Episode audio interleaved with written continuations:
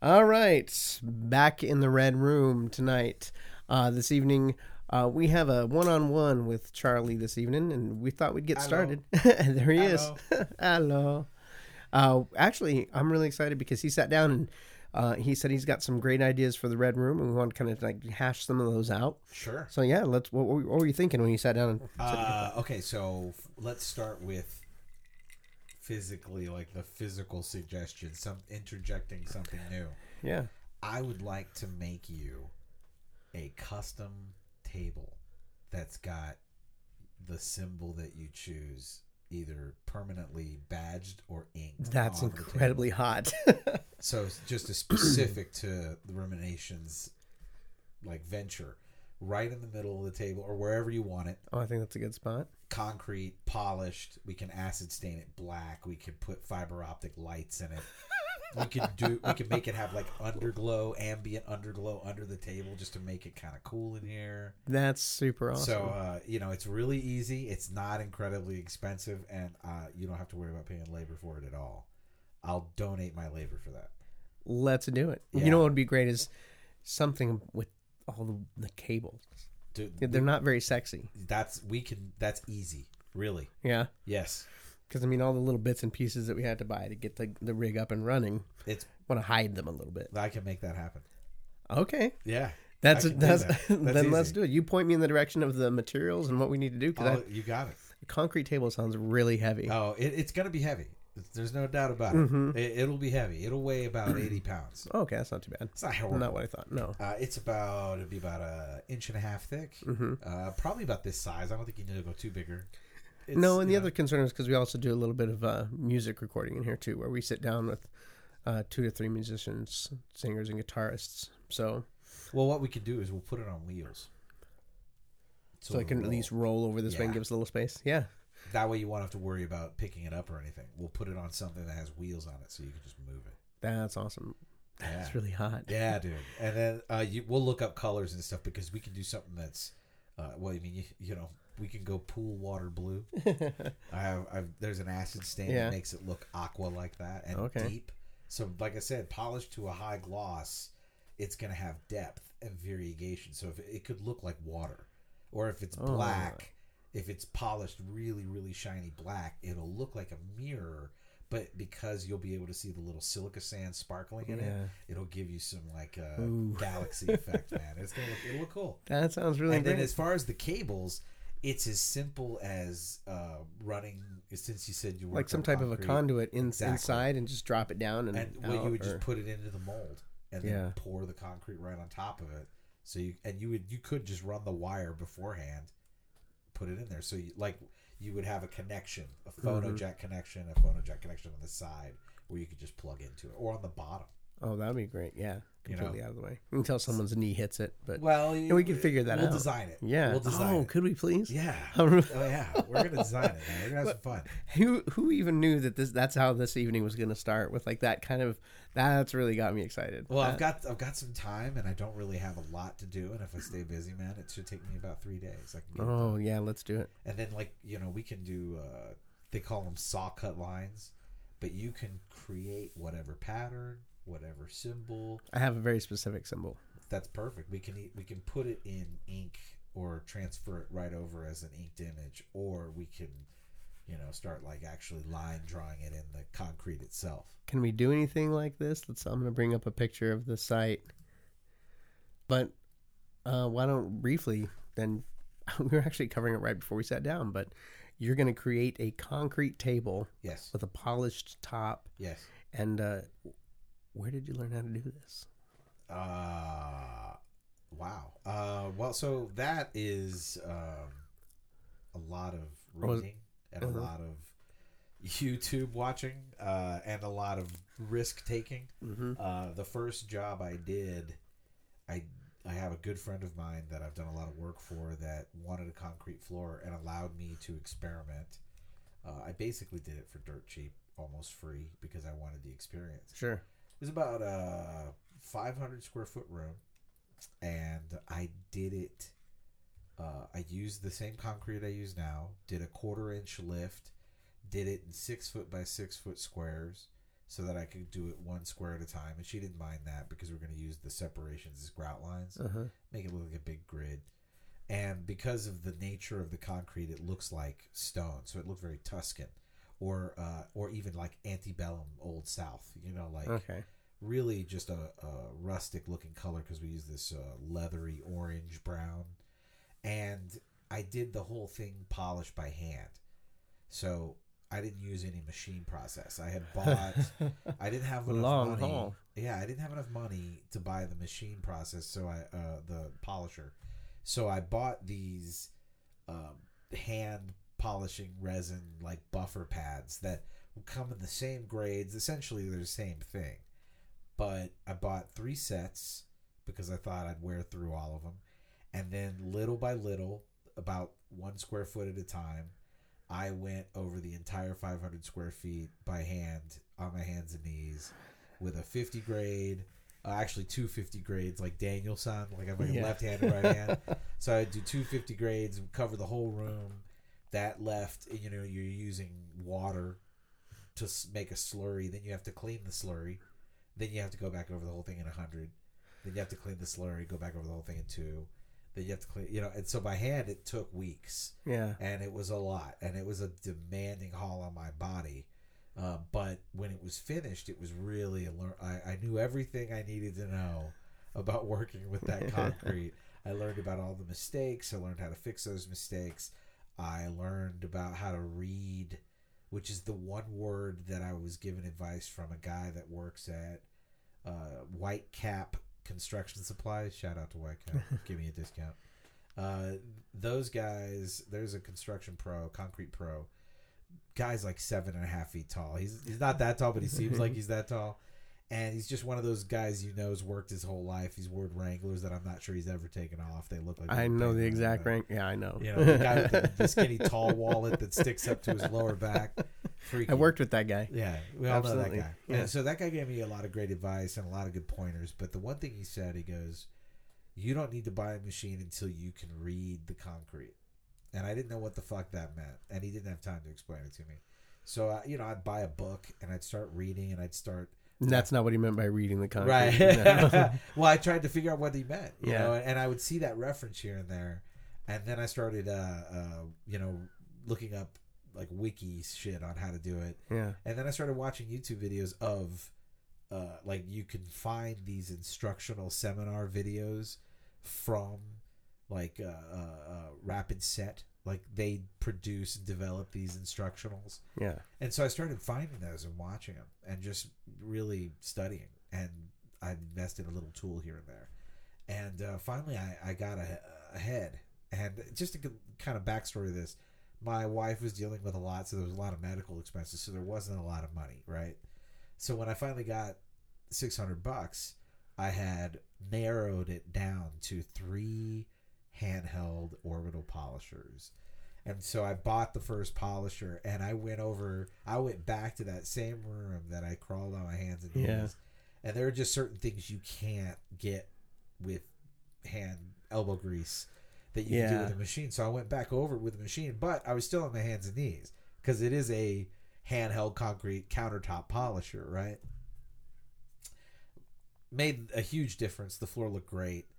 Uh, fast forward a year and a half, and I, I wasn't willing to pay thirty-five hundred dollars for a residential size standing walk behind polisher. So I spent eighty-five bucks on some E M T conduit, and I built myself one. By That's awesome. Tinkering with the machine, reversing how the, the polisher itself was mounted to the the motor was mounted to the polishing wheel. And I built a saddle to kind of make it balanced so it wouldn't yeah. be off kilter. And I had it, the wheels are orbital, and I had a walk behind E M T setup. So I was able to, and I had a separate vacuum set so it would slurry and suck it up, sped up my skill, and I was able to get in and out of rooms like five hundred square feet size in about two and a half, three days. Instead of weeks. Instead of weeks. Yeah. And I didn't have to spend the thirty-five hundred bucks to do it. So. Man, that is so incredible. I I think that's one of the things that I, and maybe it, it, it very, it must be a subconscious, subtext kind of vibe, something that, because I, I seem to be lucky enough to to have people cross my path who are like that, that you, oh. you know, that you would delve into that and do the work and do the homework. I mean, because we just sat down with Guillermo uh, last week and, and he was talking about this incredible, and when you should definitely listen to that podcast, he's talking about this harness that he built for a, like a, a, a war hammer or battle hammer or something. It was inc- That's cool. incredible. Yeah. It's like this, the weapons that's been around since the, you know, the fourteenth century, fourth, fourth century, really? something. Well, you know, like Thor uses. Sure. I don't want to retell the story because no, he tells it much you. better, got, but I'll listen to you know, it it's, you should listen to don't it because he, he, oh, okay, I'll leave it. Yeah, no no spoilers. The whole thing. Yeah. No, go, go, but, but you should check it out because I think that it's uh there is a common thread between people who get along, and it's not just an intellectual thread, but it's also this, I guess that can be, that is intellectual, that, that drive for knowledge and, and, uh, yeah, I and think skill. I, I'm a big fan of, uh, refinement. Yeah. And not in terms of Ivy League. When you th- you hear a word like refinement, and you sure. think, uh, tea you, time. Your mind starts going there. Yeah. Right. Tea time and polo and country yeah. clubs. I don't mean the image of refinement. Sure. I mean the actual process of refining something. And if, if you can use the concrete as a metaphor, you know, I, uh, if you heard any of the other podcasts, I don't get too intimidated by things like that because I feel like I've already been through some, some tough stuff and survived. And uh, I'm not afraid of, I think I'm not, af- I'm not afraid of fucking up. I'm not yeah. afraid of making a mistake because I have a lot of confidence in my ability to bounce back or land on my feet or whatever you want to say there. That's an incredible Uh, I, fac- I think, talent to thanks. Have, so facet. I, I appreciate that. I think I think a lot of times people misinterpret that confidence as thinking that they they may, they see confidence, but they're not aware that it's a, a confidence that stems from surviving certain things, mm-hmm. and that it's about being unafraid to screw screw up. I think it can be or, misunderstood. Or yeah, it can be and misunderstood. So like it's cocky, arrogance, right? Yeah, they're like, oh, that guy thinks he knows fucking everything, and yeah. it's not. That's really not the case. Uh, odd reference here, but this makes me want to use my wedding as an example because the party of guests that showed up, the thing that I get, I, I easily one of the happiest moments of my life. Was the wedding itself because I, I'm sitting in this pivotal point, right? Obviously, I'm the husband, I'm the groom. And so I'm looking at all these different people and I'm listening to the things they're saying, and they say these, they're saying wonderful things, and it's humbling, right? And you get caught in a moment where, you, you know, or at least I did, I got caught in a moment where I was like, you know, maybe I've actually gotten to be the person I wanted to be to these people. And I'm looking at who they are, and they're a bunch of outspoken, independent, free-thinking intellectuals that are very fucking cool and outgoing and are the first people to call you on your shit. Yeah. And I, I, I have, have a lifetime of representation of people who are good at telling me I'm wrong. And I, and I love conversations with them. And there are times I'm right, and there are times where I... I want to argue a point, and I feel like the arguing process is like we're like we're milling cotton, right? Like we're just we're trying to make this, we're trying to get it to its refined form. And so we have to go through all this rough stuff. We have to have some friction. We got to see where maybe we're making maybe where we've made mistakes, assumptions, whatever. And it could be about something mundane, but it at at often. These people that are the most important people that are at my wedding, they're all people who've told me I'm an idiot or that I'm wrong, or, you know, they're great at, at doing that. And I've, I like being around people like that. And I think it comes from seeing that my, my, my father, he was one of those guys that liked to surround himself with yes men, you know, and there's no room to grow there. Yeah. You don't get to refine shit when everybody's telling you your shit don't stink, you know? So that's, it felt good. You know, the wedding was a great example of what I mean. I believe in refining that and being willing to own up to your mistake. I think owning that responsibility can be graceful if you can own it and not be afraid of it. And that kind of confidence is uh, misinterpreted as being like, uh, you know, some people think you're arrogant and yeah. you think you know it all. But uh, I, I might want to try to know it all. I'm going to try a lot. I'm going to try to, as, to know as, as much, much as I time can. as we can. We're going to cram in as much information as we can, well, learn as much as we can, read as much as we can. Yeah, people like uh, like uh, Guillermo, who's making his you know sledgehammer uh, uh, uh, holder. Yeah, it's a holster. Brace. Yeah, holster. Back brace thing. Yeah, I mean that's cool because I like that. That skill set seems like it touches on something that's part of us that goes way back. You know, I, I, I connect, I feel, or I tell myself, maybe wrongly, that uh, I connect with my grandfather's life as a railroad worker mm-hmm.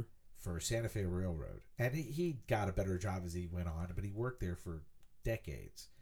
And the guy was, you know, a pillar of strength and just this big laboring guy. This is just your, your my my grandfather, my uh, grandfather, on my paternal mother, on my mother's side. Okay, yeah, and and so uh, you know, for me to work with my hands and stuff, and uh, I feel like I connect with that. Did and you I know like him? That. Did you know him? Yeah, I did. Yeah. I did. Oh, uh, he he died when I was thirteen. Okay, but I did know him. You know, and and uh, I knew what he was about. You know, very clearly. You yeah. know, so you know that kind of thing is interesting to me. I like that.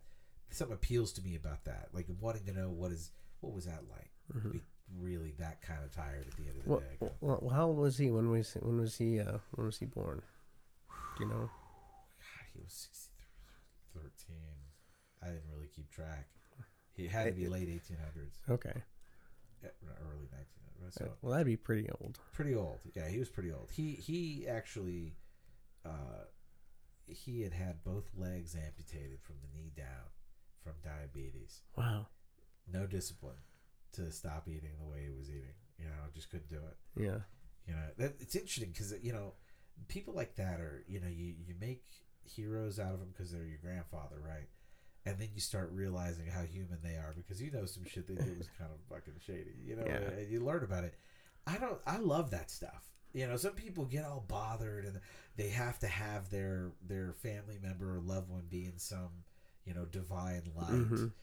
I, I like it when they're meaty. And, uh, shady life and, life in know. general is much more interesting when it is. Well, it's honest. There's, yeah, it's, it's honest. honest. And that, that kind of brings me back to where I started. You know, the reason I do this or continue to do it, uh, the concrete thing is a way to refine my skills. Mm-hmm. I like that whole idea. I refined a skill set from nothing. I sought out assistance and knowledge. I put my hands to practice at the trade. I got to a point where I could make money off of it, and I'm continuing to make a living off of doing things like that. I think it's the that's where other contractors fall short. I think they think I can do drywall, and then they stay doing drywall, and that's all they do, and then they burn out because it's boring mm-hmm. as shit, right? And, and there's only so much money that you're willing to make before you're done doing that stuff. People so. burn out because there's not. You're right. If they're doing the same thing, they'll, they'll burn out. There's got to be motivation. There's got to be drive. And I think you kind of touched on it, like we brushed by it just real quickly. But the thing that I that that we're about as a species, as is challenge and yeah, and so. uh, exploring and pushing boundaries. And we did not get where we are. I like those kinds of colloquialisms too. I, I'm inspired by them. I'm ridiculously easy to get with things like that. Like uh, the one I heard recently was. Ships are safest in the harbor, but that's not what ships are meant to do. Like, I hear something like that, and I'm like, yeah. you yeah. know, like something deep in me is like, yeah. that's right. I'm a ship. I'm, I'm not meant to stay in the harbor. You know, uh, but you know, or, or or the view from your comfort zone is great, but nothing ever grows there. Have you ever heard that one? No, no. I love those little little tricks of uh, turn of. The view phrase, from your you know? comfort zone is great. Yeah. But nothing grows yeah, there. Nothing grows there. Wow. It yeah. basically means get the fuck out of your comfort zone.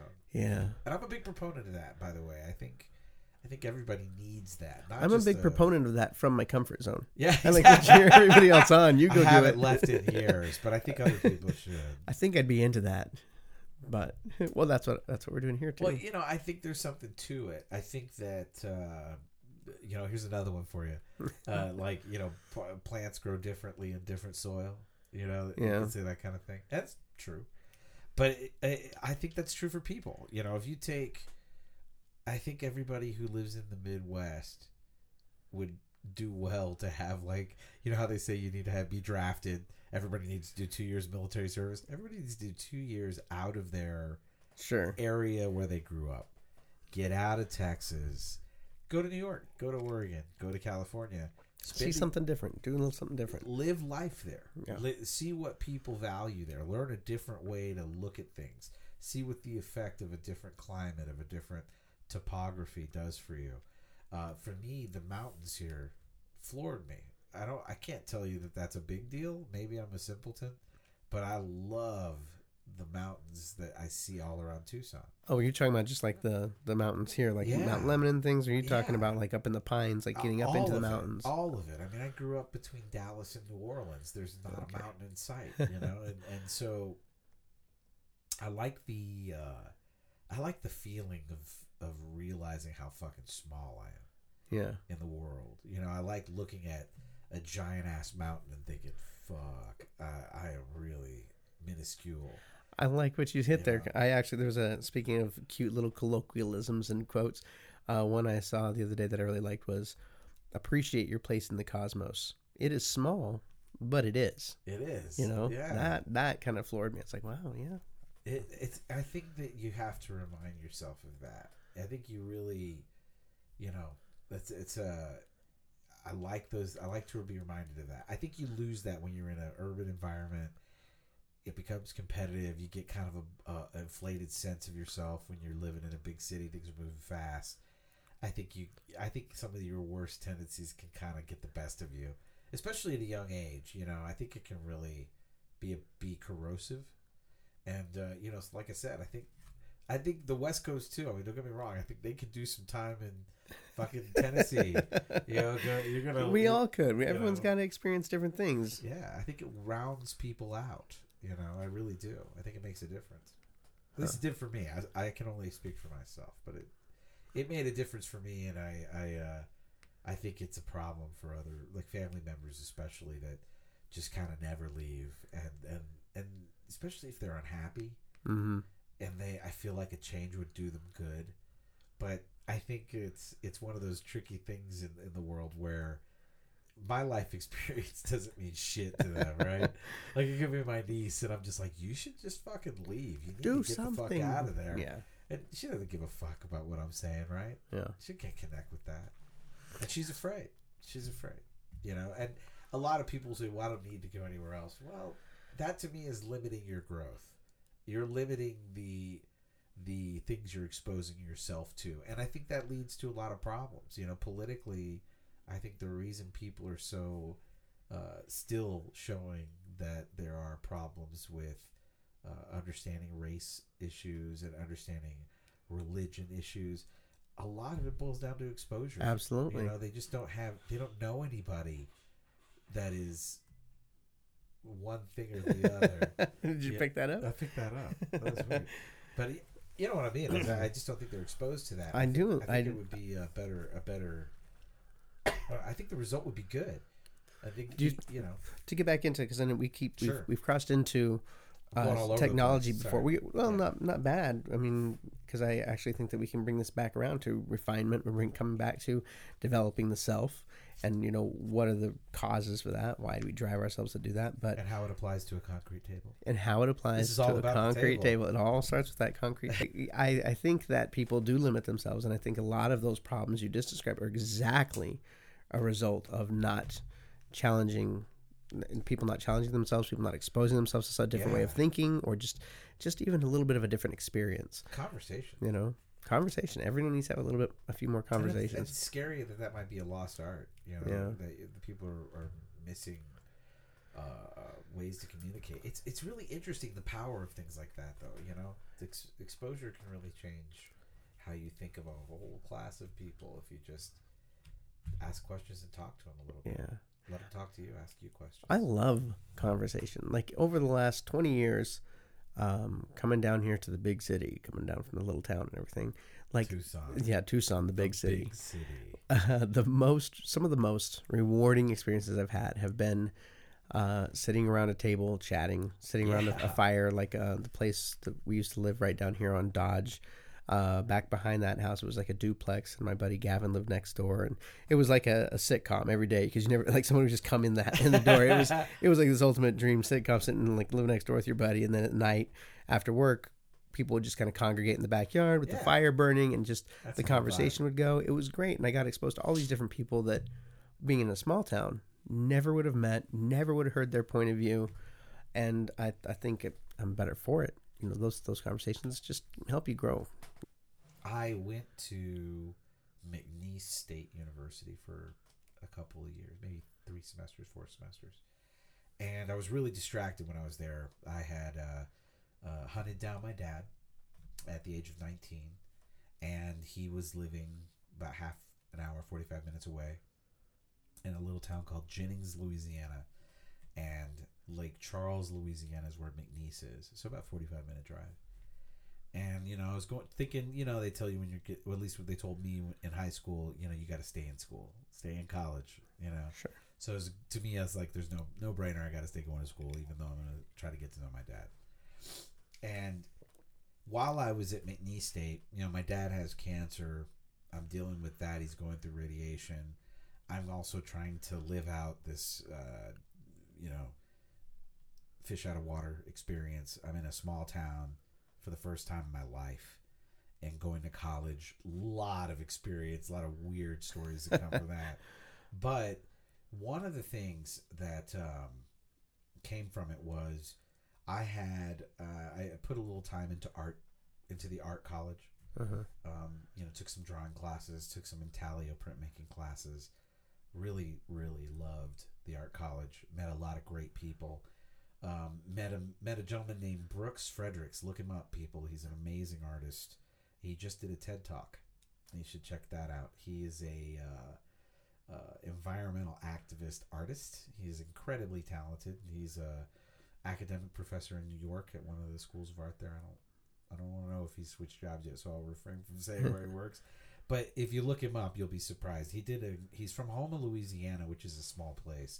And uh, after the B P oil spill, he went and collected a bunch of the oil that had washed up on the beach, and he made a series of paintings uh, from it and using it to make a statement. But he's gifted. He is a gifted artist. Check him out if you're listening. Um, anyway, I had met Brooks in the College of Art at McNeese State University, and uh, I was really feeling kind of fish out of water for a lot of reasons. We can cover it another time or whenever, maybe later in this conversation.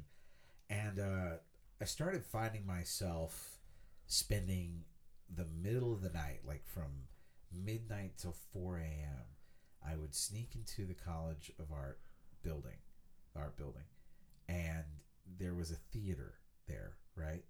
And we would go into this theater. Who's we? Uh, just a few art students. Brooks was one of them. Uh, uh, another friend of mine named Melanie, who could play the piano, who introduced me to Fiona Apple, which was like a mind-bending experience for me. And then a couple of other odds and ends that would come and go. But we would go into the theater, which name sort of, I, I can't remember the name of the theater. But we went in there and it would be dark, lights off, and often there'd be a, a piano just up on stage. And we would go up on stage and just talk. Lights off. Confess our souls, make fools of each other, make fools of ourselves, yeah. Sing songs, carry out stories like we're playing them out theater-wise on stage. Uh, my friend Melanie was one of the first people that I had met in flesh and bone that could sing in... I, I can't think of a musician. She had a really soft voice that had a little... that had power in it. But it was just almost like tiptoeing on the boundary of underspoken, right? Very wispy and soft. And so and she was talented with the piano. So she could play these Fiona Apple songs. And it was to the point where, because I had heard Fiona Apple the first time that way, the when I did actually hear Fiona Apple, I thought she was too rough. I was like, oh, she's pushing too hard for this. Yeah. It needs to be softer. Oh, I right? love this story. This is a good story. You know, so there was this feeling that we got. You know, I remember, uh, you know, Brooks played the bass guitar, you know, and he was he played the tuba in the McNeese State Band, right? And you know, he he would teach me. He taught me how to play the the Toadies. Uh, the Toadies. Uh, uh, Do You Want to Die? What is it? Possum yeah. Kingdom. He told me how to yep. play the Possum Kingdom riff on the bass guitar, and you know, we we we really we tried to write a song. It was horrible, and you know, it was like we would just have this bearing of souls. There was this this birthday suit quality of what was going on there. Total exposure, all the way, and and it was amazing. It was amazing for growth. It was amazing to bond with other people. And it really provided a lot of interesting new areas of interest for me, right? Mm-hmm. Uh, that's what I think you're kind of capturing here. Is that sneak? I feel that same thing where I'm off in the auditorium on a stage, and it's totally dark, and there's not a person gonna come around for fifty fucking miles, right? That's not true, but that's how. It but felt. That's how you feel. That's how you felt, sure. You know. And so we were, we you know. And, it was a unique time, and that's hard to come across. It it seems like it would be easy to facilitate, but it's not. And to stumble across it, I as we get older, we start special. putting up all those walls. We start putting, you know, pushing things away and yeah. shutting ourselves off. Maybe not everybody, but I think that that's pretty common. When a, a lot of people, when they're younger, they're more willing to em- embrace something like that. And then for some reason, I mean. You know, to quote movies again, it's like Breakfast Club. When you get older, your heart dies. No, it can't help it. You can't help it. It happens to everybody. Yep. Uh, no, you know, I, I, I think that people try to, but I think there's always, like, we get, we it's almost like a three-step process that we get one and a half steps through. Mm-hmm. So I think there's still people want to get together, and they have gatherings at their home, mm-hmm. right? But the focus of those gatherings isn't to talk about things. It's the Super Bowl or the Oscars or whatever you're into or movie night. You know, there's something to go there and focus on other than conversation. And so, you know, it seems oh, like... Uh, each other. Right. And, and there's sure. not really that exploration into, you know, well, let's challenge that thought. Even though I agree with you, what could be this, you know, maybe I should think... this through again, you know.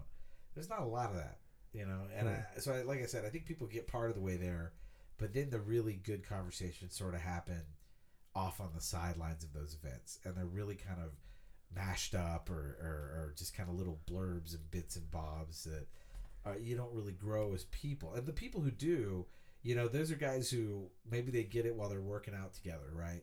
And they're able to, to vent. Or maybe they get it when they get together with their guys and go. And uh, for me, it was going out to eat Indian food every Friday night. You know, it was two other guys that regularly were there, and you could kind of create that. But again, you're in public. There's a reason to be there. And, you you know, at some point during those kind of social settings, two people getting into a meaty conversation that was deep would be kind of like, okay, that's enough of that. Let's talk about something that we can laugh about and have a good time. And that's nothing wrong with that. Laugh's good too. Yeah, nothing wrong yeah. with that. But so, you know, I would say that since then, other than a few times that were sort of fleeting, this seems to be sort of the same thing that you've created. Is this little, you know, auditorium people can sneak away to and have a little birthday suit of their brains, you know, their souls. What I'm hearing, like, poetically, like, in my mind, I'm, I'm I'm almost hearing Jim, I'm hearing Morrison talk about kind of stripping away the the the realities and the, the physical uh, ties and, and kind of really delving in itself, like clearing those doors of perception, if you will, and just kind of letting it, letting it out, seeing where it goes, seeing what it's about, seeing what we're about. And what I'm also getting from this is that maybe we need to change the lighting in here. Maybe make it maybe, a little more atmospheric. You know, maybe a dimmer. You just need a dimmer. A dimmer, just dim That's it down it. a little bit. Just need a dimmer. Yeah, um, you could dim it down a little bit, you'd be fine. You know, it's I do need to get some big like red curtains and things to hang around too, so that we can be a little bit more uh, honest when we're delivering from the red room. Well, this, and... you know what? It would probably dampen the sound a little more too. Yeah, you know? no, and, that was already a thought. Yeah. I could see that. We've got a pretty crisp sound in here, but we could drop there. Yeah. You put those curtains in here, you're gonna have a little. Get a little warmer. A little warmer. Well, you talked about exposing ourselves, so we could get. You know what? If everyone could get real windows, exposed. You'd be fine.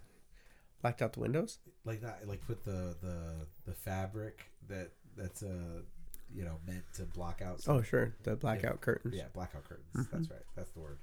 because what I wanted to talk to you about, um, let's get into it. It's talking talking about like creativity and things like that. Cool. Because I'm, tell me about like the tell me some stories from the DJing times. And you talked sure. about being a high school kid DJing in like clubs. Yep. You know, like that's there's another example when I'm guessing you taught yourself the ropes.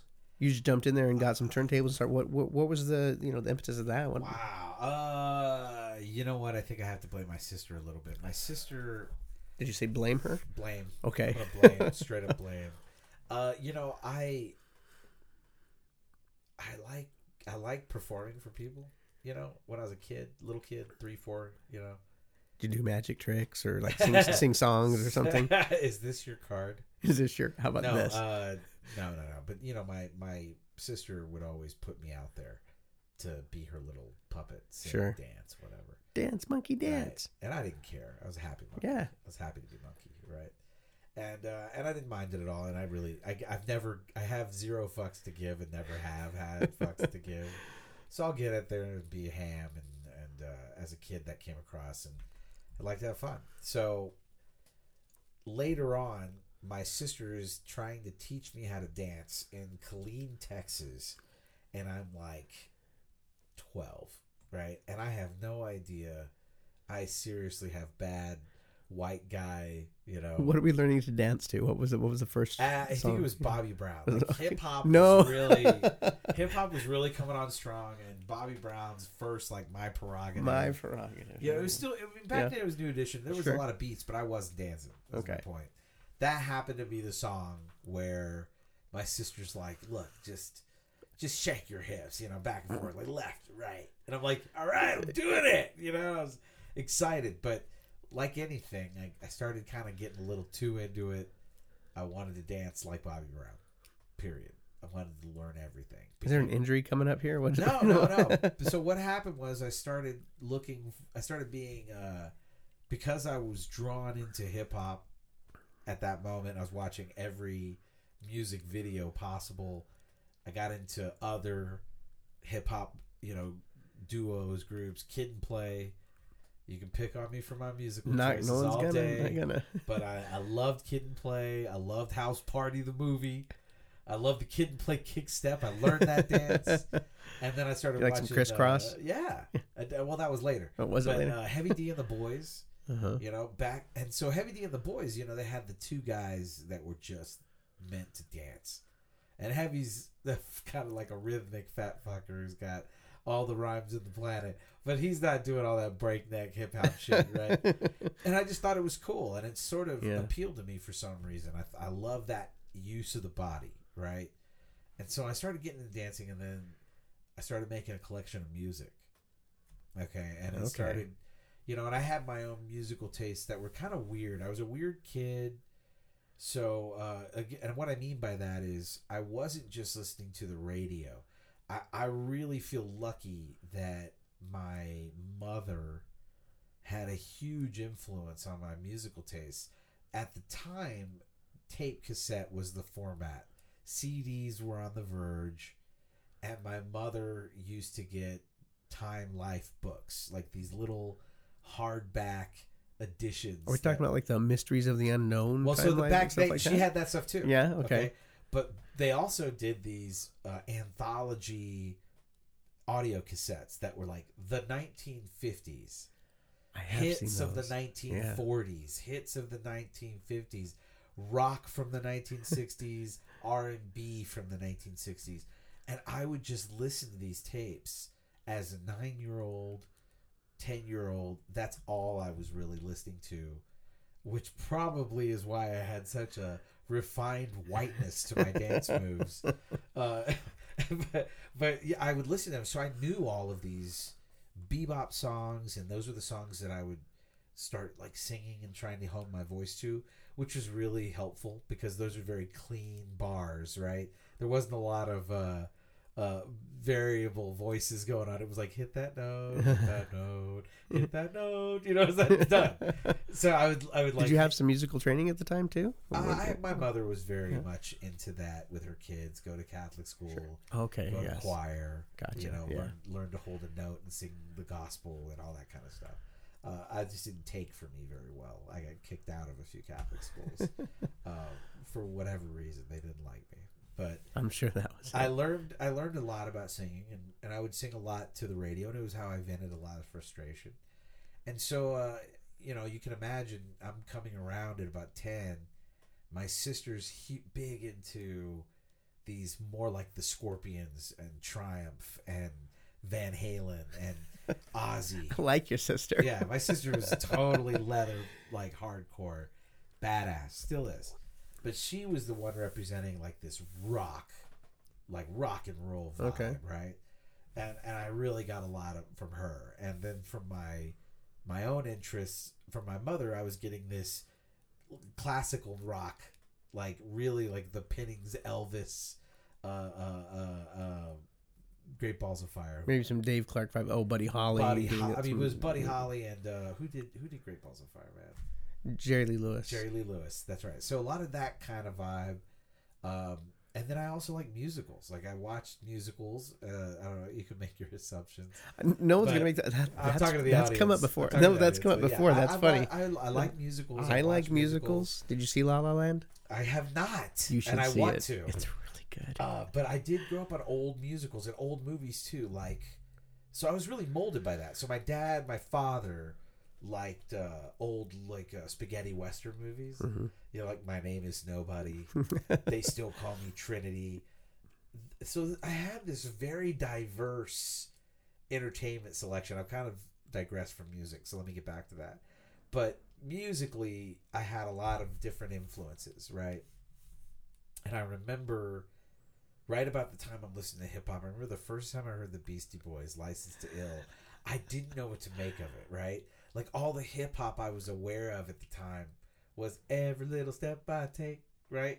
Or it was like, you know what I mean? It was like very rhythmic, musical.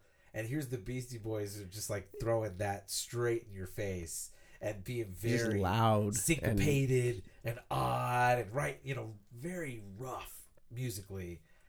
And, I mean, I, I of course I had to have it. But I didn't really know if I really liked it, right? So on top of all this shit, for whatever reason... I had a real infatuation with this weird uh, contemporary music, like Enya, right? I was into that, and there were some Yanni songs. I was like, "Whoa!" Okay, Enya, I can I can get with you on that. Okay, so I was I was yeah. into that, and then I was also into like there was a there was a jazz uh, a singer from Europe called uh, Baja, right? And she sings mm-hmm. these these like ballad songs, right? I had, and so the new wave was starting to really get my attention, right? New Order, Depeche Mode. So I had really had this broad feel for everything I loved about those different things. And I wanted to take, I almost wanted to pluck little pieces of fruit from those trees to build my wardrobe, my dance moves, my things I was, that I could do, you know? So like I, I was a skater who was dancing to hip hop. But in my house, I'm listening to, you know, everything from the fifties of rock and roll to Enya and Baja. And you know what I mean? I was all over the place. So None, I had this yeah. musical collection. And and I was always kind of liking to be performing and be the center of the party. And uh, I was having a rough patch as a kind of a kid looking for trouble for a while. And right about the time I was fifteen, sixteen years old, a friend of mine had a house party. And... this is before being able to do anything on the internet. That's that's, a, that's the first. That may be the first statement I've said in a while. It makes me feel fucking old. O G. But you know, so you're like, wow, you know, nobody has any of this shit. You know, maybe some kids have five or six tape cassettes, and there was no way you were going to make that work. And I happened to have this like duo cassette. You bought it probably at Walmart or Target or something. You know, it's got the equalizer on it. It's got the, the turntable on the top. And it's got the two little... I think it was a Fisher unit, right? Yeah. So I had like two fish. The speakers were actually good. Sat, ironically, I just sold those speakers at a garage sale like last year. I kept them because they still were great. Yeah. I think I blew one of the subs and I was like, I'm ready to sell them. Yeah. But no, I had these two with the with the really bad fake wood casing, yeah. and Uh, and I took him over to this guy's house and I D J'd it because I had a ton of music, you know, and it was all on cassette, but I was able, you know, because I, I was neurotic, I was able to kind of time everything out where I had like a little Walkman that I would fast forward everything to the right oh spot. Oh my God. And then like, you know, I'd have it in the second take cassette ready to go. And then when the first song was fading, I, you know, I was going back and forth and I did this for like three and a half hours. And every song I really wanted to dance to, I'd go out in the front and I'd dance, and I could outdance pretty much fucking everybody, with the exception of a couple of guys that we ended up. At this time, it was not. What, did you get a hype man? Did you? Was it it was not uncool to have two or three people dancing a dance routine. In fact, that's what people did back in those days. So I had like this little two guy thing that at every house party we had this like, oh, I was about to get down. You know, we get out there and we'd break it down. So that that's how it started. That's how, you know, and I, I kind of went from there to working my ass off at a shitty job and bought some turntables, started buying vinyl instead of cassettes, started learning the ropes about, you know, B P Ms and how to, you know, organize my vinyl by B P M. And then I started learning how to mix, and then I realized I had a really shitty mixer and I had to buy a new one that was really expensive.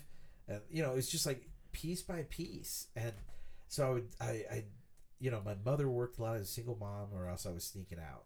I was a bad kid about that.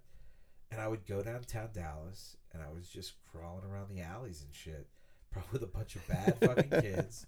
And we would get into these clubs. I, I, I totally faked my I D. You know, I, I had a, I got my driver's license, but I still had the, I had, when I was fifteen, I had an I D, like an identification card, right? Well, I had changed the number and like, you know, like scratched it in to make it look right. Oh, I'm sure it wasn't the work that you did on the I D. I imagine it was probably the bouncers just going, all right. Yeah, I mean, sure probably it was. Just they're just looking the other way. Yeah, and well, and then like after a couple of times, I I got the guy to let me up in the D J booth. Oh, that's awesome! And I that's got pretty cool. thirty minutes. I got thirty minutes. I knew some of the music you had. I was really into techno at the time. A lot of people were. In the area I was growing up in, at least, were bashing the shit out of techno, and I really loved it. I loved new. I loved techno at the time was like what eight oh eight State. Uh, there was a song, uh, like I'm trying to think of everybody that was there. It was really a bunch of odd mixes from sure. ra- random D Js that would put together. Really, it sounded like them messing around with a soundboard. Yeah, you know, it's trying to create beats, and some of it was great. Uh, there was a there was a a tape or a vinyl out there by C C C P. It was like American Soviets, and it had this like really great. It's still out there. You can Spotify it, but it's a great song. You know, it's this, this iconic eighties techno beat from Europe, Eastern Europe, and it's like it's just got this weird sound to it. Huh. So it's, you know, those kind of things really got got me in. I got thirty minutes at this cool club. And then I started sneaking there regularly and getting up there and uh, learning how to run, like how to read a crowd, you know, and keep them on the dance floor and yeah. stuff. And uh, that's tough. It's tough. That's tough. It's, I got to tell you, as as a musician growing up, playing in bands and trying to hone that craft and trying to write songs, trying to be a songwriter, that was something I totally took for granted. I can I can admit it just straight up. I always kind of teased the D J profession. I was like, well, you, you press play. That's right. That's easy to look down on, dude. It's easy. It, it was really easy. And, and we can get on this topic later, too, because I know that you enjoy karaoke. And I enjoy I karaoke. Love it. And for a long time, I giggled at karaoke, too. I was like, well, why not just play, you know, why not just play a song? Get up there, man. Get yeah, up, right. Yeah, but learn I learned. Learn how to play guitar, damn it. Yeah, I, that, I will freely admit I've said my elitism. Myself, yeah. man. I've been like, why, don't I, why have I not learned how to play an instrument? Oh, man. Music. But I just, I have so been humbled by that experience. I was so egotistical. I needed the attention to be on me. That's why I went D J. I was like, I'm the man. You know? What? I'm in charge. Is that what you're saying? You or are you saying that was me? Like I want. I'm picking on myself. I'm I didn't want myself. to be in charge, but the that thrill, that was way more exciting than I thought it would be. I was like, okay, sure, why not? I'll give it a shot. And then when I started delving into it more, it was a lot harder than I thought it was going to be, particularly I, to to yeah. create in that format when you're using other people's work to create and express and reflect what's happening on the dance floor. That's That's it can give you an appreciation for context. Sure. Because I think it's people, it kind of goes, it happens, and you know when you feel like a song is misplaced. Uh-huh. It has a lot to do with context, you know, and transition. Those things are, are as important in conversation that people don't become aware of, you know. Again, saying in conversation might be a lost art. You know, a lot of, you know it's wrong when you hear it because of context and transition, but you just, you didn't care. You were just dismissive of those things. And I learned that because my, my mother and my stepfather are, are amazing Republican capitalists, and their son, the D J, just represented a great opportunity for them to make money in their entertainment company, because my stepfather is a performer. He's a vocalist, and he's really gifted as an entertainer. He's a great entertainer. And he had uh, a company. My mother was more corporate, formally corporate, comptroller, accounting kind of person, background, hotels, big hotels. Um, and when she retired from that, she kind of, I guess like I'm saying, I might have learned it from her. She decided she wanted to be a wedding coordinator, having coordinated large-scale um, startup resort hotels. Like mm-hmm. the Ritz-Carlton bought a new property, and they need her to go in and finish everything, make sure it's done right, hire the right people, keep the money down. She was managing all of it. She decides she wants to go and be a wedding coordinator. She just jumped in, and she felt like she had understood how to apply her skill set in that fashion, and felt like it would be a good way to promote her business, her husband's talents, and also to kind of make that entertainment business less of a shell for just providing him a way to be on stage, because his ego does need that. But it also, she saw that as an opportunity to have multiple entertainers, multiple things that they could offer, and she would be coordinating it all. And that's what she likes to do, be in the controller seat. And she's good. She's got keen sensibilities. And I'm, I'm grateful for everything she kind of instilled in me. She's not a very maternal person. She's a, more of a kind of a guru. Imagine your mother was a guru. Not sentimental, not really sweet, more but more like giving you a skill set that's really effective. You know, reading people, conversation, those kinds of things. And she cares about refinement and intellect and, you know, uh, vocabulary. I'm still waiting for the contradictory to, to uh, maternal. She's hard nosed like about it. It felt okay. Like you were in a like a like a school. You know what I mean? It was it was militant almost, but uh, it was a good thing. Um, and she became maternal. Hey, you later. Turned out okay. We uh, like you. Thank you. Thank you. Uh, she helped. I did a lot of it. Uh, that, but she she started putting me to work. She asked me. Uh, they both asked me if I would be willing to be a D J for them to sell for whatever needed the D J.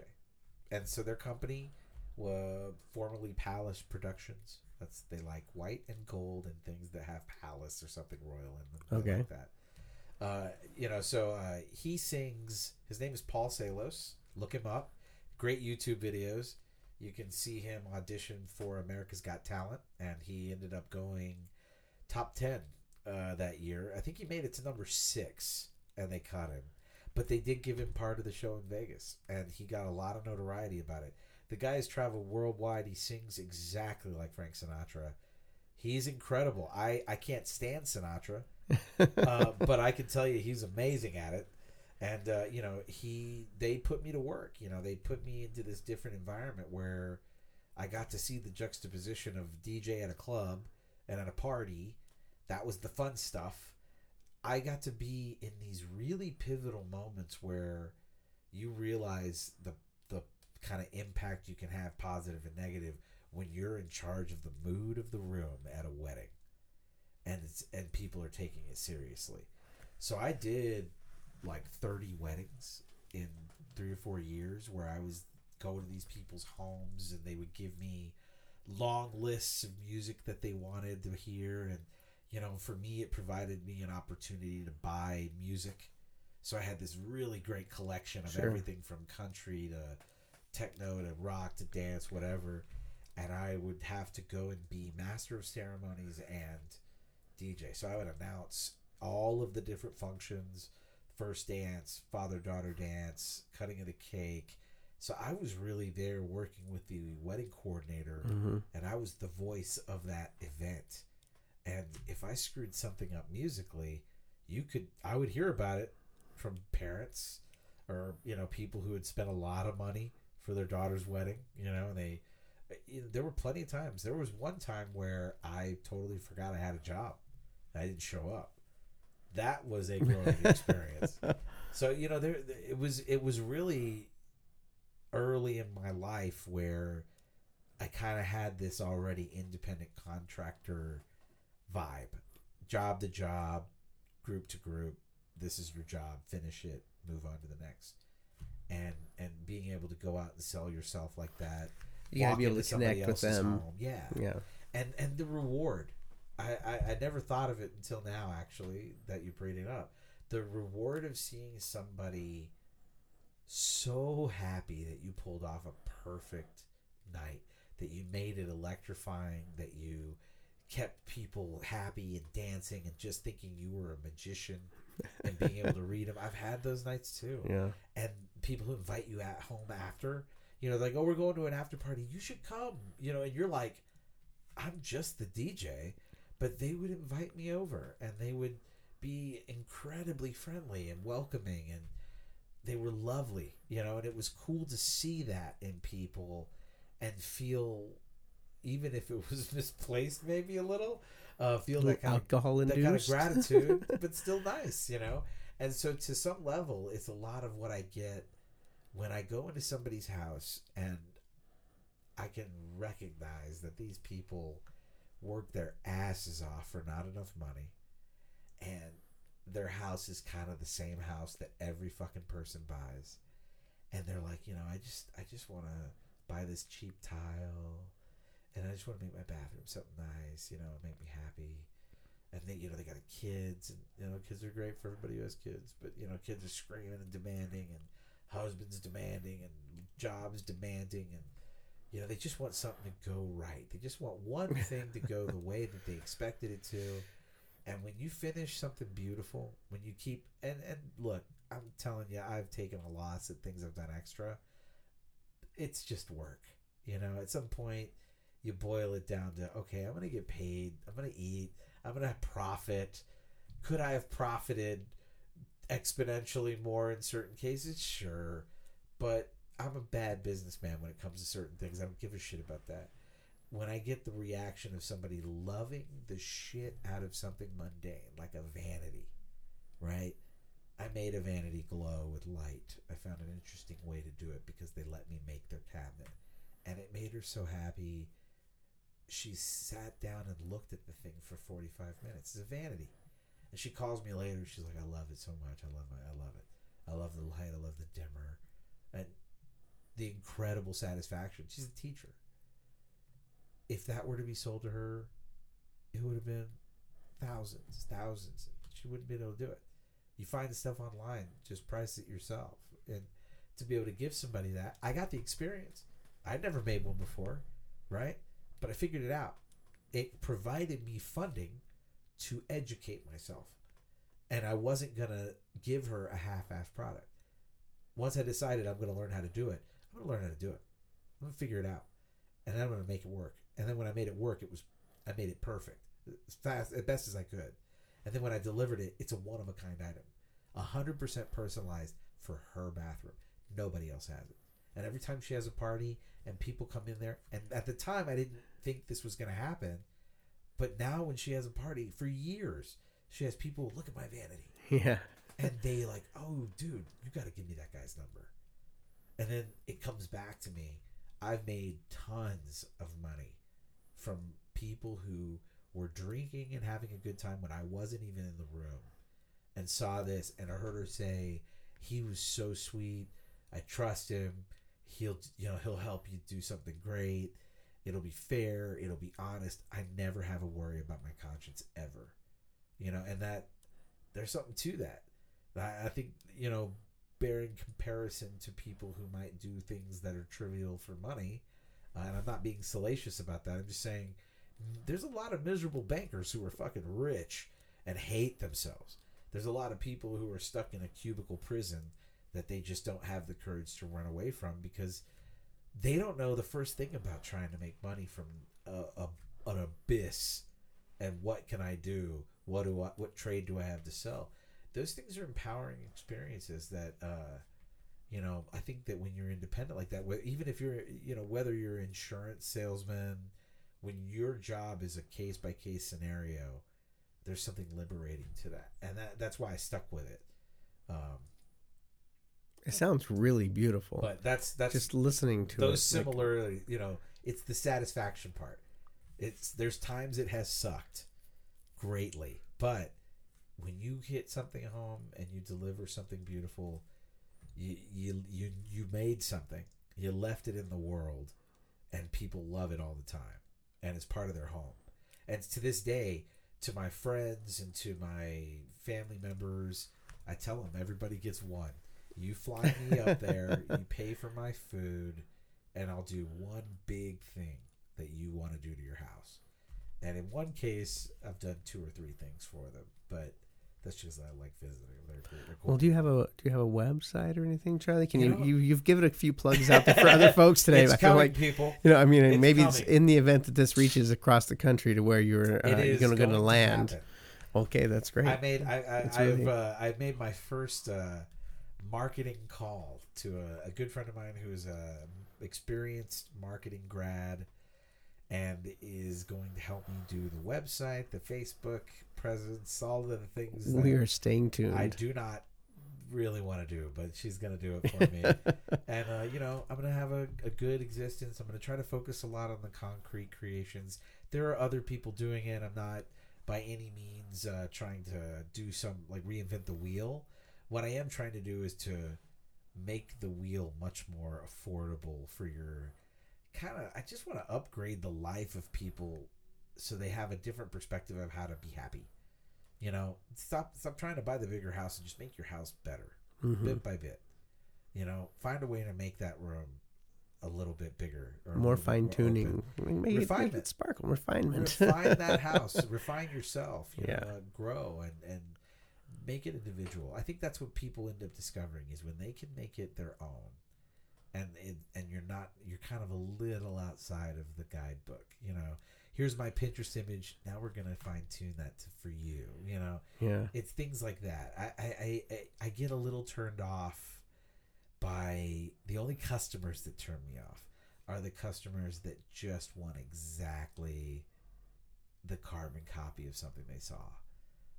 They, they that's all that's going to make them feel better is, and that's you can critique they have that me, exact one like right that. You can critique me, but I'm really big into customizing it for you. I don't want to I, I'm not really interested in in uh you know installing a a hotel suite in somebody's house, right? And a lot of times that's you know there has I feel like there's something missing there. You know, it's a little too cold. Mm-hmm. You know, it has to be a little personalized. Like your, and I think that comes from my mother too. Your house has to say something about you, and even if you don't mean it to, it will. But you can control what, that message, right? What does your house say about you, Charlie? My, if yeah, if we walked house? into your house, what does your house say about you? That I should have finished it a long time ago. Uh, yeah, I, I, I think I, that's pretty standard with that. Like craftsmen, yes. like like all of my dad's houses, all the houses we lived in were never ever finished. Yeah, it's true, but it's, it's, so it's awesome. It, but it's great. Well, it's yeah, funny because yeah. it's part of the discussion for yeah. my next home is let's just buy something done and not fuck with it. Let's just buy it nice. After you're just now espousing like the, the greatness of you know making it your own and making except it different. For living in it. Except for living in it. Yeah, my poor wife. You know, and the sad thing is, I think the trick about it is when you're a visual person. You see the final product. Yeah.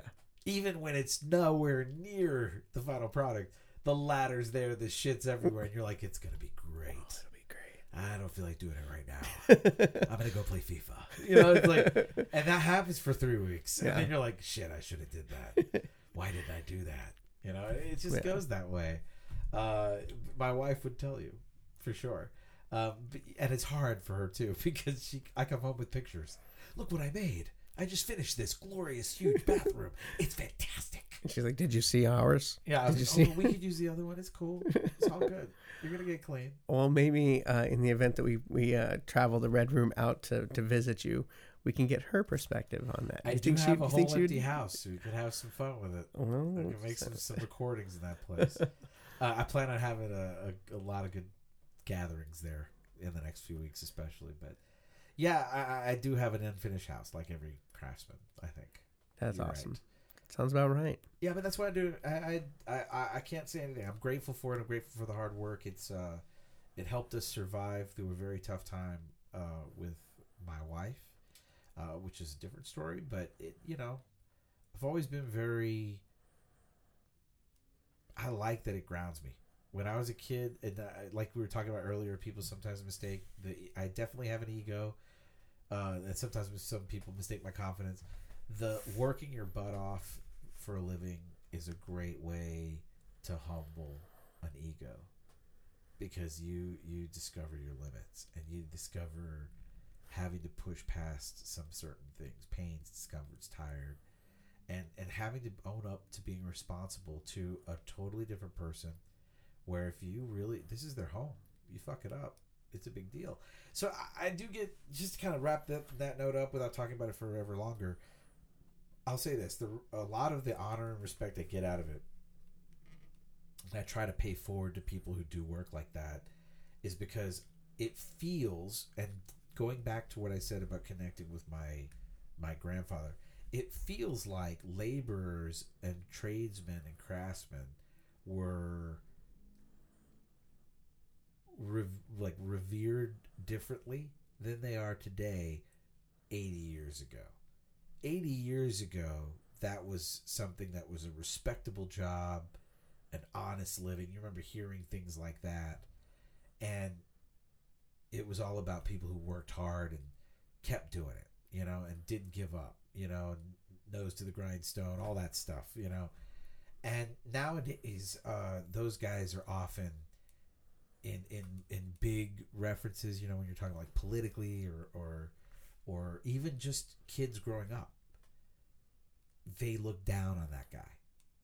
They feel like, the you know, if you're not graduating from college and on your way to making six figures, there's a large group that feels like the idea of just, you know, I, I think I'm going to start a small business and work on homes and do like renovation and uh, renovate some bathrooms, some houses. I've had experiences where I've told friends what I do, and I I remember what, and I always, this is the one guy I always think of, when I told him what I did, he went, "Construction?"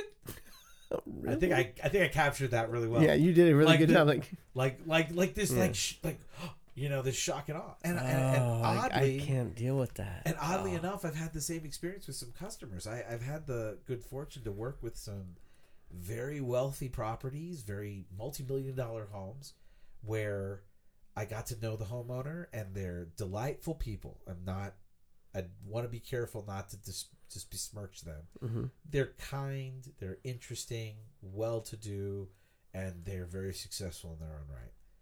But those are people that are, in many cases, old enough to be from the generation I'm referencing, okay? Mm-hmm. And I've had those guys walk up, and after talking to me about, you know, something that they see as an intellectual conversation, right? Politics or whatever. It can cover a lot of issues. I've had people walk up and put their arm around me and go, you know, why do you do this? Really? Well, you know, and I'm, I'm yeah. dirty. I got like some stains on my clothes. You know, I'm sweaty. I'm working with my hands. I'm lying on the ground often trying to get to something electrical, whatever. To him, it made no sense. And it was disappointing because, you know, you can't explain that in passing, right? You can't just go, well, let me tell you, you got like twenty-five minutes? Let me, yeah. Listen to my listen to my friend's podcast, you know? uh, you can't explain when that person just doesn't get it. And and the thing that stuck out to me in that moment is it's hard not to take it as a compliment and an insult simultaneously. Because it, it, to him, he's like, you're so smart and well-spoken. Why do you do this? So he's saying, in his mind, the job's beneath me because I understand something, or because I'm able to conversate about something that he deems uh, an intellectual topic, or something that would take, you know, something that only someone who did a different, a more respectable line of work, a more white collar maybe, I assume, kind of work should be doing. Why aren't you doing that? What's wrong? You know, always expecting. What drove secret. You to this? Yeah, did what, you? What happened? Were, what are you an ex-con? Yeah. Right? it's, it's like there's this air. It's of, like, wouldn't you like to what's know? Missing in this equation? Right? Yeah. And I, I just, I'm, I'm always, my mind gets a little fascinated with that line of thinking, um, because it's, it's just, it kind of confuses me. You know, I, I don't really get it. I don't really get that. And I, and like I said, I don't want to make it sound like that person is uh, dumb or or heinous or, or a terrible person because they think that. I'm just representing that there are times where it's come from multiple generations in different fashions, but the same message is there. Construction? You know, like, you're so smart. Construction? You're so well-spoken. You know, and it's always like, well, let's think about what you're saying there, right? Like, like the first time if you, you have time, a... we could sit down and hash this out. I'm so well spoken, right? That let's really go into like it. Like the attorney tells you that two plus two yeah. is four, and you're like, "What? You're honest? No." You know, like yeah. it's just a weird. Uh, I, I, it's one of the things I can't really understand, but I think it, it's a good way to describe what people who work their butts off and work in construction, whether they're building homes or whether they're. Uh, you know, anything that has to do with taking a physical risk and and creating something in the world is a lot more demanding and difficult than I think we talk about in regular circles. And I think it deserves a little more respect than it gets. I think that there's a lot more impact there than people give it credit for. And, uh, you know, maybe I'm missing a large group of people who don't think that way. But uh, those times, there's you know, I never. I guess it doesn't stand out to me when people are like, "Man, you do a cool job," right? That doesn't stand yeah. out as much as the other thing. But. Well, there's that's a conversation we actually can delve into it a, another time too, because I, I'm son of, of a contractor. Right. I did all that work with him my whole life growing up, and again, an instance where the man was incredibly well spoken, very well educated. Yeah, that's that's not to say it doesn't go hand in hand with that. And what a craftsman well, and an artisan that he was sort of also. My point. You know, you like using the word artisan. That's not even my company. You know, so yeah, I, that's, I, I think that's true. I think it really does speak to that. You know, and you're. I'm glad to know you were you have that example, uh, and I think people who are related to that have an example. My wife's father was a, a labor landscaping professional. You know, really cared about the environment and wanted to get involved. That's what he did for a living, and he was great at it. And, you know, she saw the man work, you know, and I think that that's, I think there's something to that, you know. So I, I do kind of get, maybe I'm biased, but I do a little get a little worried about a guy who's never, ever done something physically, built anything. That guy's suspicious. Like we, we should invite that guy, and we'll ask him. We'll get his point of view as well. Yeah, I, I, for some reason, I just thought of uh, Woody Allen. I don't know why, but I just thought of Woody Allen. I don't think Woody Allen's ever lifted a hammer in my life. I don't know why. It's well, total I mean... biased assumption.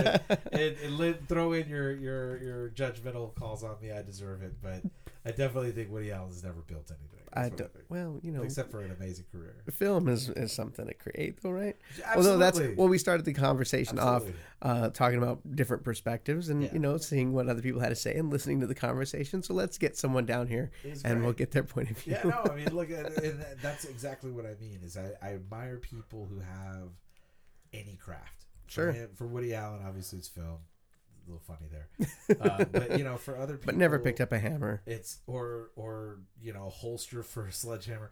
Those kind of things. When you when you have a passion you care about, or you're doing it for somebody else, like he's making that one for himself. But let's just imagine the satisfaction he would get by bumping into somebody who cared about it as much as he did, but didn't have the skill set to do it.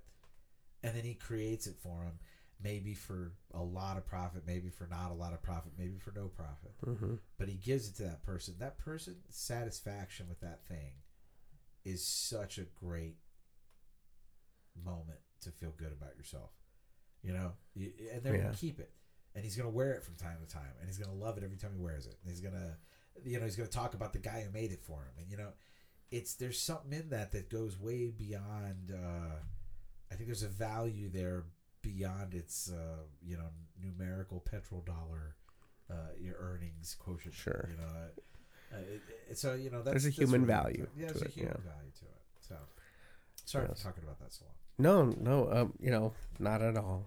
I'm actually, as you were saying that, and even though we're only like six podcasts in, I'm already thinking we should have a podcast greatest hits. We can get Guillermo in here and you and Mike and everyone sitting around the table, and then just, you know, and, and after your trip, if you get an opportunity to listen to the others, yeah. and you get to listen to his, I will. And, and he'll listen to yours. I think it'd be fun. But uh, yeah, so let's uh, let's tie it up. Let's put yeah. a bow on it okay. for tonight, all man. Right. What what uh, what parting thoughts and sentiments do you have? You know, I think that the. I guess I want to focus on the, I'm really caught up in the atmosphere of being locked away in a little room, face to face with another human being. You're a great listener. Uh, I feel awkward that I've talked so much, even though I know I'm a guest. There's things I want to ask of you too. You, you can know? interview me next yeah, time. How I, about I think that? That would be a good thing for your guests too, is give them, get, like we were talking about segments before. Mm-hmm. Maybe it wouldn't be a bad idea to role reverse it and say, all right, let's put me on the stand for your questions. And, And because, I mean, I almost, I almost feel guilty. I've talked about all this stuff about DJing and construction and la la. I like, wanted to. That's what I wanted I know, to talk I wanted I to hear that story. This is about I collecting stories. But I, I And I think it's a good thing. Um, but I do think it would be good to interview you, too. Uh, that previously mentioned artist in Louisiana, Brooks Fredericks, he is also a very faithful person, one of the... one of the people on the planet that I just uh, admire his faith. I can't say that about a lot of people. He is tr- very honest and pure about it. Now, uh, I have my own problems with that whole thing. But he gave me a book that I'll recommend to everybody, and it is similar because we talked about you adding the commentary after the fact. It actually has that kind of effect. It's a really interesting book. It's a little paperback. It's not a story per se. It's a collection of parables and small stories from different religions and different cultures from around the world. And it was collected by what is, at the time of the book's publishing, a Catholic priest, but he wasn't a Catholic priest until he had sort of traveled the world and studied these things. And he, in the prologue, he comments on it being, uh, I think he refers to it as wandering in mystical ways, because he was searching for these kinds of things. And he found his way to what he said, I found my way to my home, which is the Catholic Church, but I encourage you to find your home. Like, he wasn't trying to convince you to be a Catholic. Yeah. So Brooks gives me this paperback book, and and in it is a uh, like the first one was about a little, you know, twelve line parable about a student and a teacher, and why doesn't the teacher tell the student about the meaning of the lessons? And the teacher's reply is, why would a Why would I offer you a piece of fruit and then masticate it before giving it to you, right? Like trying to say, the, you know, the juiciness yeah. of learning. But what this guy did in every parable is at the bottom of the page, um, upside down, he had his conclusion, like what he drew, the meaning he drew from that little parable. And he did it at the bottom, and he encourages you not to read it. He's like, you should go through this book And then go and back. read these stories and draw your own meaning. Think about it. Let it kind of really get in your head and draw your own conclusions. And if you want to read my conclusions, great. And so I've given that book to other people, and they will kind of, you know, they maybe they don't think that way, or maybe that's just not something they like to do, or maybe they don't have the skill set, whatever. So they read it, but they get a lot of satisfaction from what they're being, because it gives them a way to think. It nudges them in a direction of, oh, I didn't think of that, but that's a good way to look at it, right? And uh, that's a lot of what that made me think of when you're talking about doing a little three-minute, I said ten. I'm saying three now for no fucking reason at all. I plucked that one right out of my ass, too. But you giving them that perspective is really effective, and that book is impacting person to person because of the fact that they're encouraged to derive their own meaning. But if they are confused or don't get it, that person says, well, this is what I got out of it. And I'm not telling you to get the same thing, but this is what I got out of it, you know. It's good to wing a little wisdom at them, or just like, here you go, this is what I thought. Right. Maybe that'll spur on the conversation a little bit. Yeah, and there's you know? and the thing is, I mean, some of them are interesting and weird, but it's overall, it's a cheap ten dollars, fifteen dollars paperback book. It's called The Song of the Bird by Anthony DeMilo. Uh, you can probably find it, order it in some way digitally or something. Mm-hmm. It is a fun book to read. It's really interesting, and it'll get you to think about things, to ponder or to ruminate. And, uh, you know, it, it really reminded me of what you're doing here. You know, you don't want to give everybody the meaning, but you can give them your perspective and say, you know, if you didn't get the same thing, I want to hear what you think. But you could add to them what your your unique input is. I think we'll take that. We'll take that into... Uh, I'll leave you with that. Well, it's long-winded. Sorry. Well, there you have it. Uh, we'd encourage you all to find your own meaning in this. And uh, for uh, tonight in the Red Room, it's been Triple C and Mitch P. Good night, everybody. Good night.